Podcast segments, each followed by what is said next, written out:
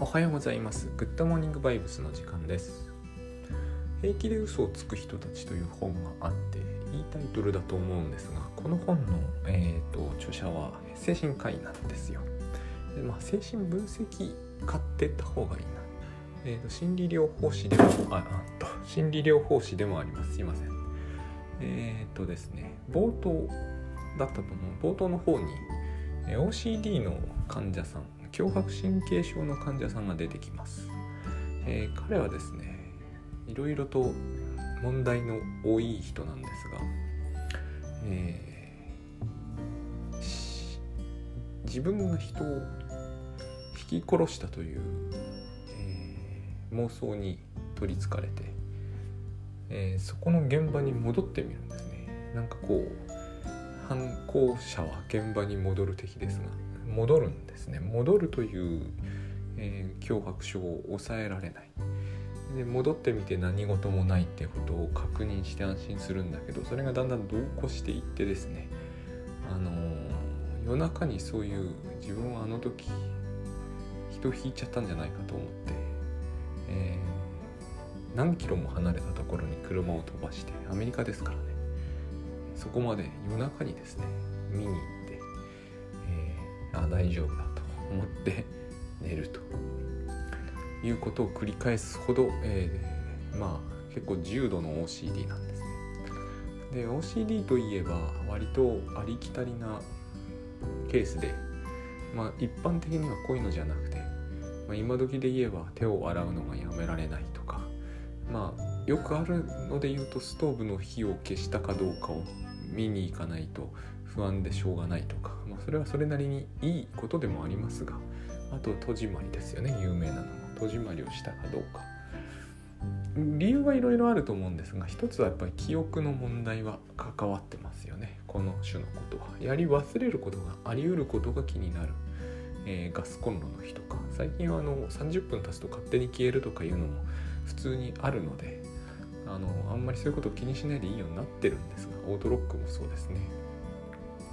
でまあ記憶の問題。もう一つはこれはやっぱり不安と長自我の問題ですよね。親にそういうことをあまりにも言われ続けていると本当に自分がやったかどうかに、えー自信が持てなくなってしまう。で結局のところ記憶なのでどうしたってですね、えー記録鍵をかけたところを写真に撮るとかしたところでですね、えーやっぱり記憶であることに違いはない。その写真を撮り忘れることもあるでしょうし、えー藤本勝先生の昔漫画に面白いのがあったんですよ。動画で撮影するんですね。動画でもうほらコンロの火は消したから大丈夫ですと言って、えー旅行に出かけるんだけど夢を見るんです。あの家の中に小人が潜んでいて、えーガスコンロの火をつけちゃうという夢を見る。つまりですねこのことは記憶だけじゃ絶対ないんですよ。あの藤本勝先生の本は大変良かったと思うんですがそその小人が火をつける可能性はないじゃないですか。問題なのはその不安というやつがあの脳内でまあ何て言うんですかね。バグと言った方がいいのかもしれませんが主流になった時にその優勢になった時にもう決してあることが事実であることを知っていたとしてもダメなんですね。こういうことはよくありますよね。皆さんが言うところの我々が言うところの頭では分かっている。これは頭では分かってるっていうのは大体ですねあの大脳新皮質っていうところ人間かにも人間らしい部分では知ってる、えー動画にも撮ったり写真にも撮ってるからでも脳はこれよりもはるかに中核に強く感情を揺さぶる、まあ、辺縁系という場所があっておそらくここが差に立てるとですねあの事実がどうであれなかなかそのことを納得できない。この辺はちょっとグッドバイブス的だと思うんですね。グッドバイブスであってもどんな方法論であっても、えー、と一般的な宗教系はですねこの辺縁系を新皮質でどうするかって話が普通なんです。なぜなら我々は意識だと思ってるものそれを自由にできるものは辺縁系じゃないから。新皮質の方だからですね。新皮質の方で辺縁系をしつけると。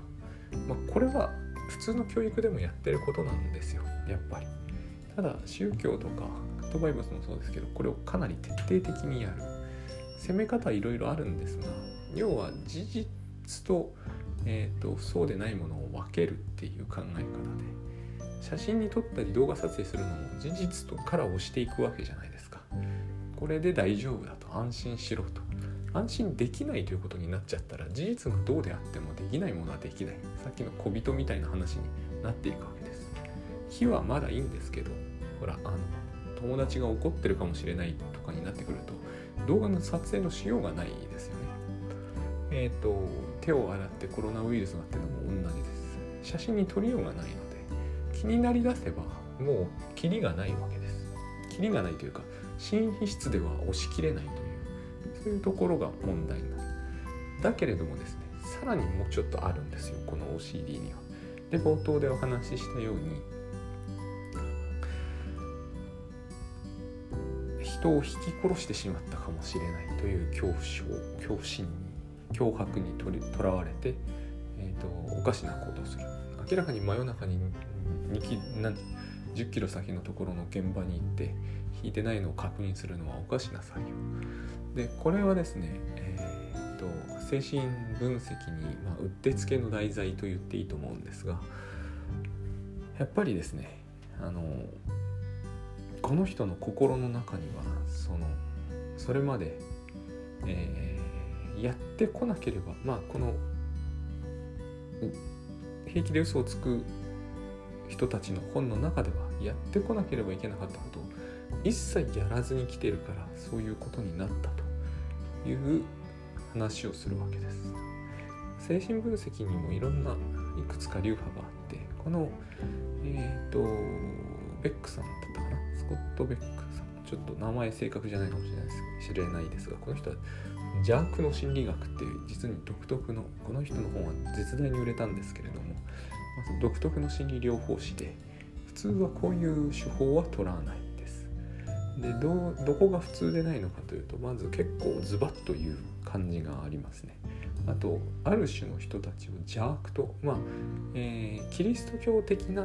臨床心理だと思うんですけど邪悪とこうカテゴライズする。そういうカテゴライズは臨床の世界にはないので邪悪みたいなのはない。サイコパスが近いと思うんですけどね。まあそういうのがあって。でそのカテゴリーの人たちを主に、えー、臨床していくと。で何がポイントになるかというとですねあの苦しみに一切直面しようとしないという人たちっていうふうに捉えてます、えー、そういう意味ではアルディ・レインとかそういう名前の人たちと近いんですけど人はこう苦しむ能力を必要としているっていう一派があるんですよ。あの苦しむべき時に、えー、苦しみというものを感じられない何て言うんですかね感情的にそこを無視してしまって例えば、えーと、虐待を受けていても、えー、受けていなかったことにしちゃうという人たちがいるわけです。ロイトで言えばこれは抑圧っていう形にして、えーとえー、覚えてなかったと。忘れてしまうという。これもですねそういう話はところどころ出てくるんですけどとにかくこう嫌なことがあっても嫌なことがなかったことにしちゃうという人人そういう精神障害がある。心理障害といった方がいいのかな。で、えー、そういうふうにずっとしているとうん非常にこう厄介な問題に取りつかれると。そういうパターンの一つだということをですね。この人は要するに自分の難しそうな問題は一切避けてきたんですね。さっきのこの引き殺しちゃう妄想に取りつかれる人は、えー、夫婦生活がうまくいってなくても性生活がうまくいってなくても、えー、息子とのあの子供との関係がうまくいかなくてもとにかくこう、えー、そこから逃げると。逃げ続けると。そうすると逃げられなくなったところに逃げ逃げさせまいとする、えーと、心の働きがあってそれがこう自分が車で引いたとかこの橋を渡ると橋が崩落するとかいう妄想に取りつかれてしまうつまり、えー、本当は苦しんでるのに苦しんでないふりをし続けようとするからそういうこう OCD に取りつかれる OCD にはそういうところがあるんですよって話なんですねこれは。でそういうふうに考えてみた時になんですがえっとこのベッスコットさんはですねえっとあなたは一種の卑怯者ですっていうすごいことを言うんですよ。これは非常に臨床的じゃないなと僕なんかは思うんですね。そういうことを、まあ、言わなくはないと思うんですがまあ普通はやっぱりそんなにズバッと批判的なことは言わないですよね。もうほぼ非難ですよ。えー、あなたはこう心が弱い人で、えー、難しいし現実に直面すると安易に逃げてしまうと。最後はですねこの OCD から逃れるために悪魔と契約するという不思議な話になってくるんですけどそうなってくるともう完全にまあ障害と言っていいまあ少なくとも精神病ですね。この悪魔が現実のものじゃないっていうふうに、えーと、OCD の患者さん言うんですが、えー、そのうち現実のものになっても不思議のない展開かなと。でまあそういう悪魔と契約を結ぶということも平気でやってしまうと。ちなみにその悪魔との契約というのはですね、えー、人を引き殺すという妄想を見られなくなるためならば、えーと、悪魔が自分の子の息子を好きにしていいよという契約なんです。非常に薄気味の悪い話になってますよね。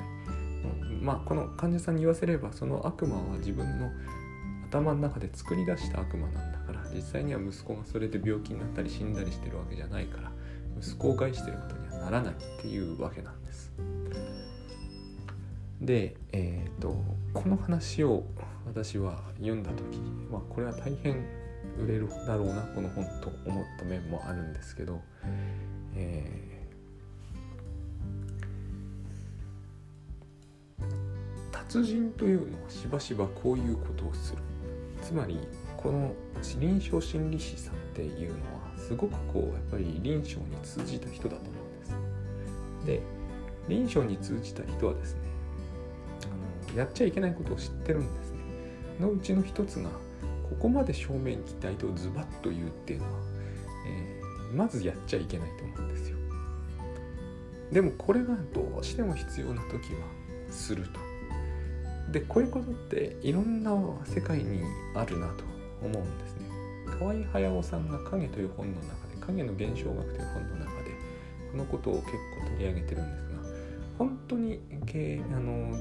事情に通じている人っていうのはここという時に殿下の宝刀を抜くと。で殿下の宝刀を抜くって言葉はですねタブーを犯すって意味だとも思うんですね。えっ、ー、となかなか自分では考えつかないんですけれどもあのやっぱり本来このことをルールでルール上やっちゃいけないことにしています。っていうことでもですね。えっ、ー、とそれをずっとやっていくとこのルールを破るしかないなっていう場面時々出くわすと思うんですね。えっ、ー、と昔はあのなんだっけな。えっ、ー、とあれも臨床の人で非常に有名な本が「タイガー」と呼ばれた子とかそういうですねものすごく売れたと思うんですよね。あの中年の女性のもうかなり年配の女性の人なんですけれども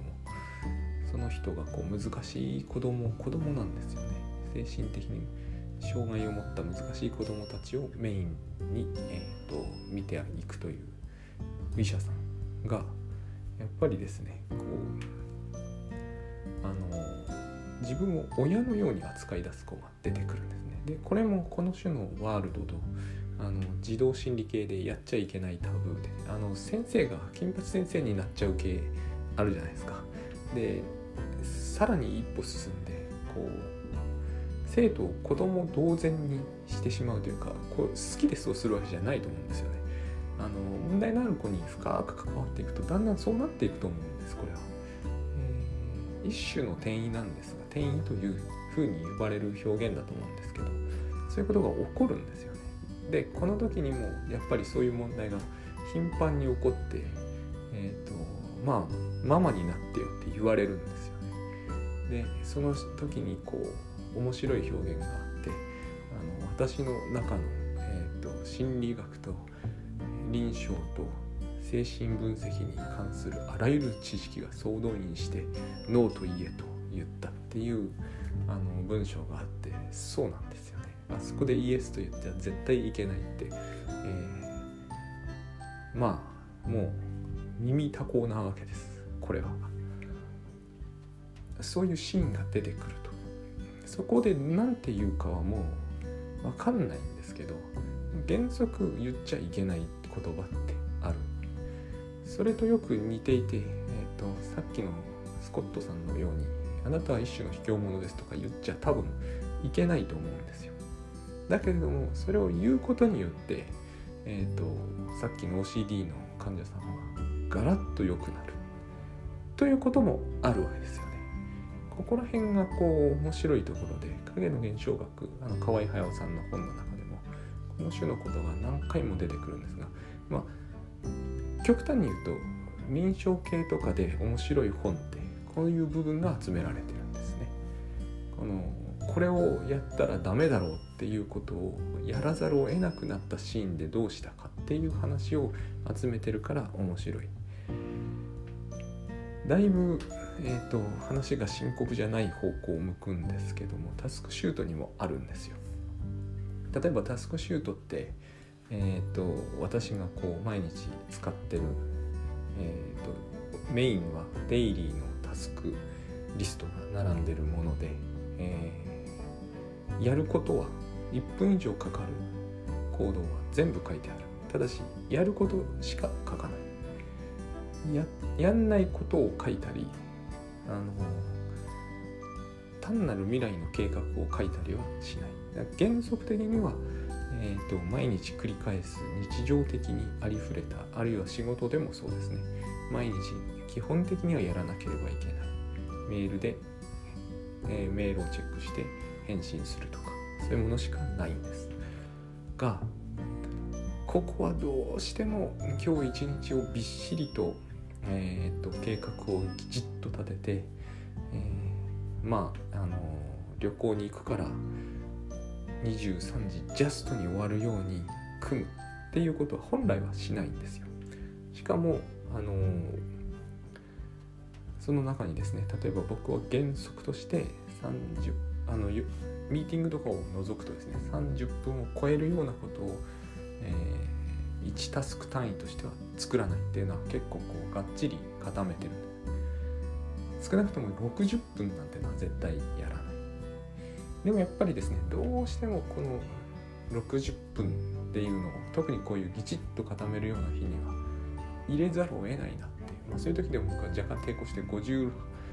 56分とかにするんだけど、まあ、そのそういうことなんですね。どうしてもこう原則を破んなきゃいけないっていうことがあったりする。でそういうのってですねうまうまくいくとっていうのかな。確かに正しくタイミングを使うと効果が出るんです。さっきの卑怯者ですっていうのと同じでただこれを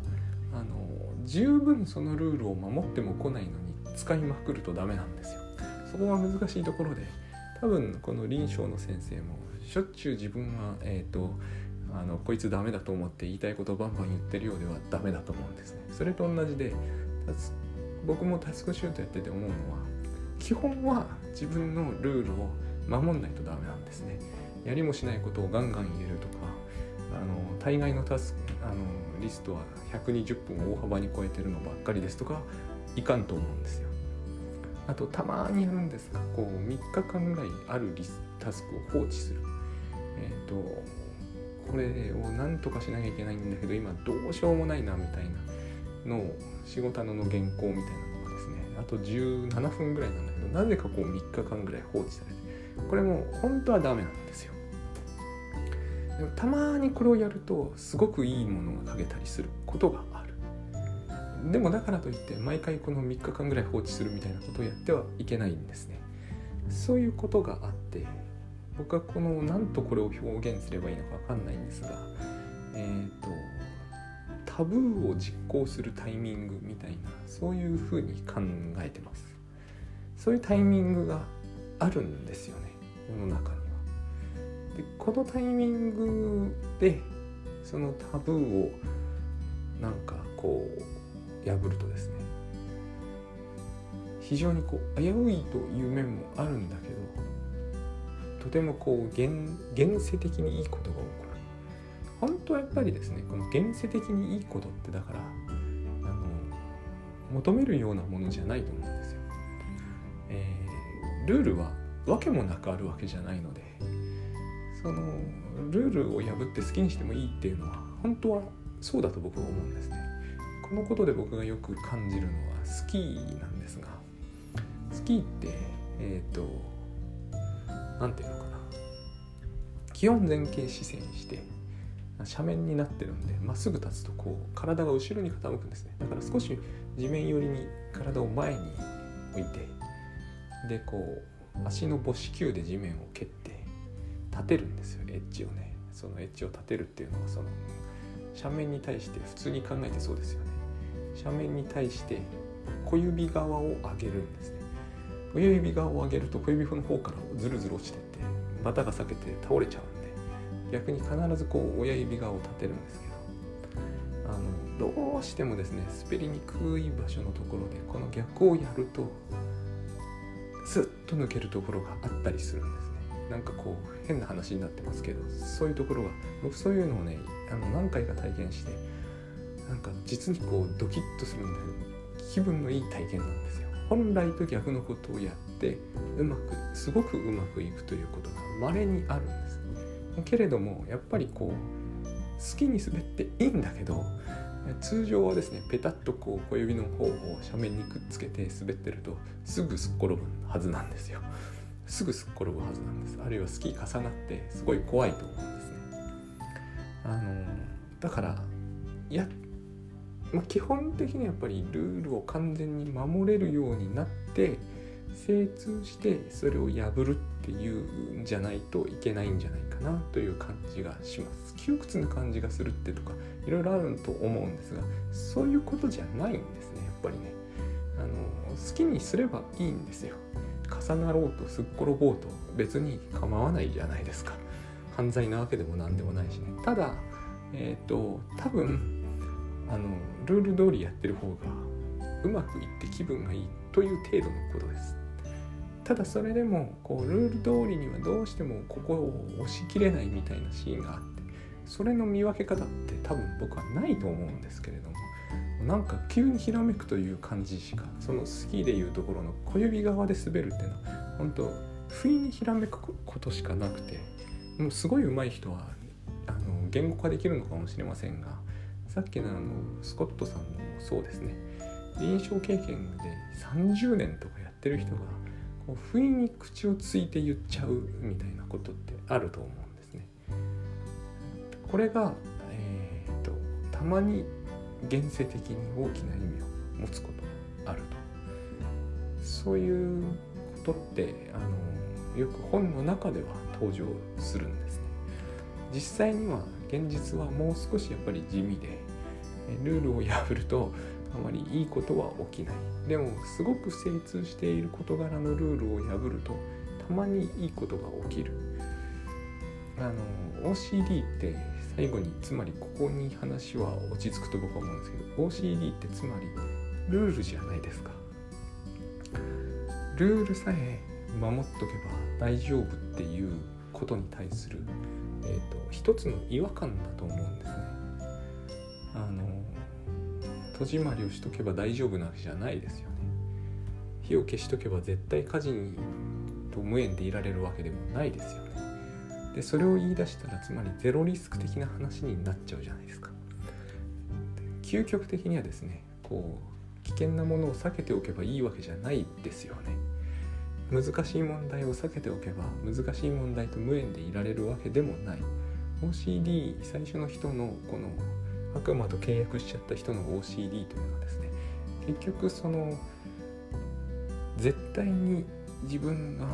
こう安全で平和な道を行っておくというその戦略はある程度あの学校とかお家とかでも推奨される戦略で特に今時はね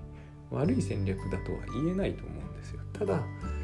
なぜかそれを続けているうちに悪魔と契約するようなことになっちゃったりすると。そういう面がある。だからルールとタブーを破るというそのタイミングとその破る内容と結局のところ私たちは20年も40年も生きてると生きることに精通してくるわけじゃないですか。でどういう自分がルールで来ていてどういう時にタブーを犯してくるのかっていう話があの OCD っていうことと関係があるんだろうなと。私なんかタスクシュートずっとやってて思うのこれを OCD だとみなす人はきっといっぱいいるに違いないと。でそういう風な面も少なくはないわけです。いつもこうリスト見てねこれをやったかどうかをチェックする、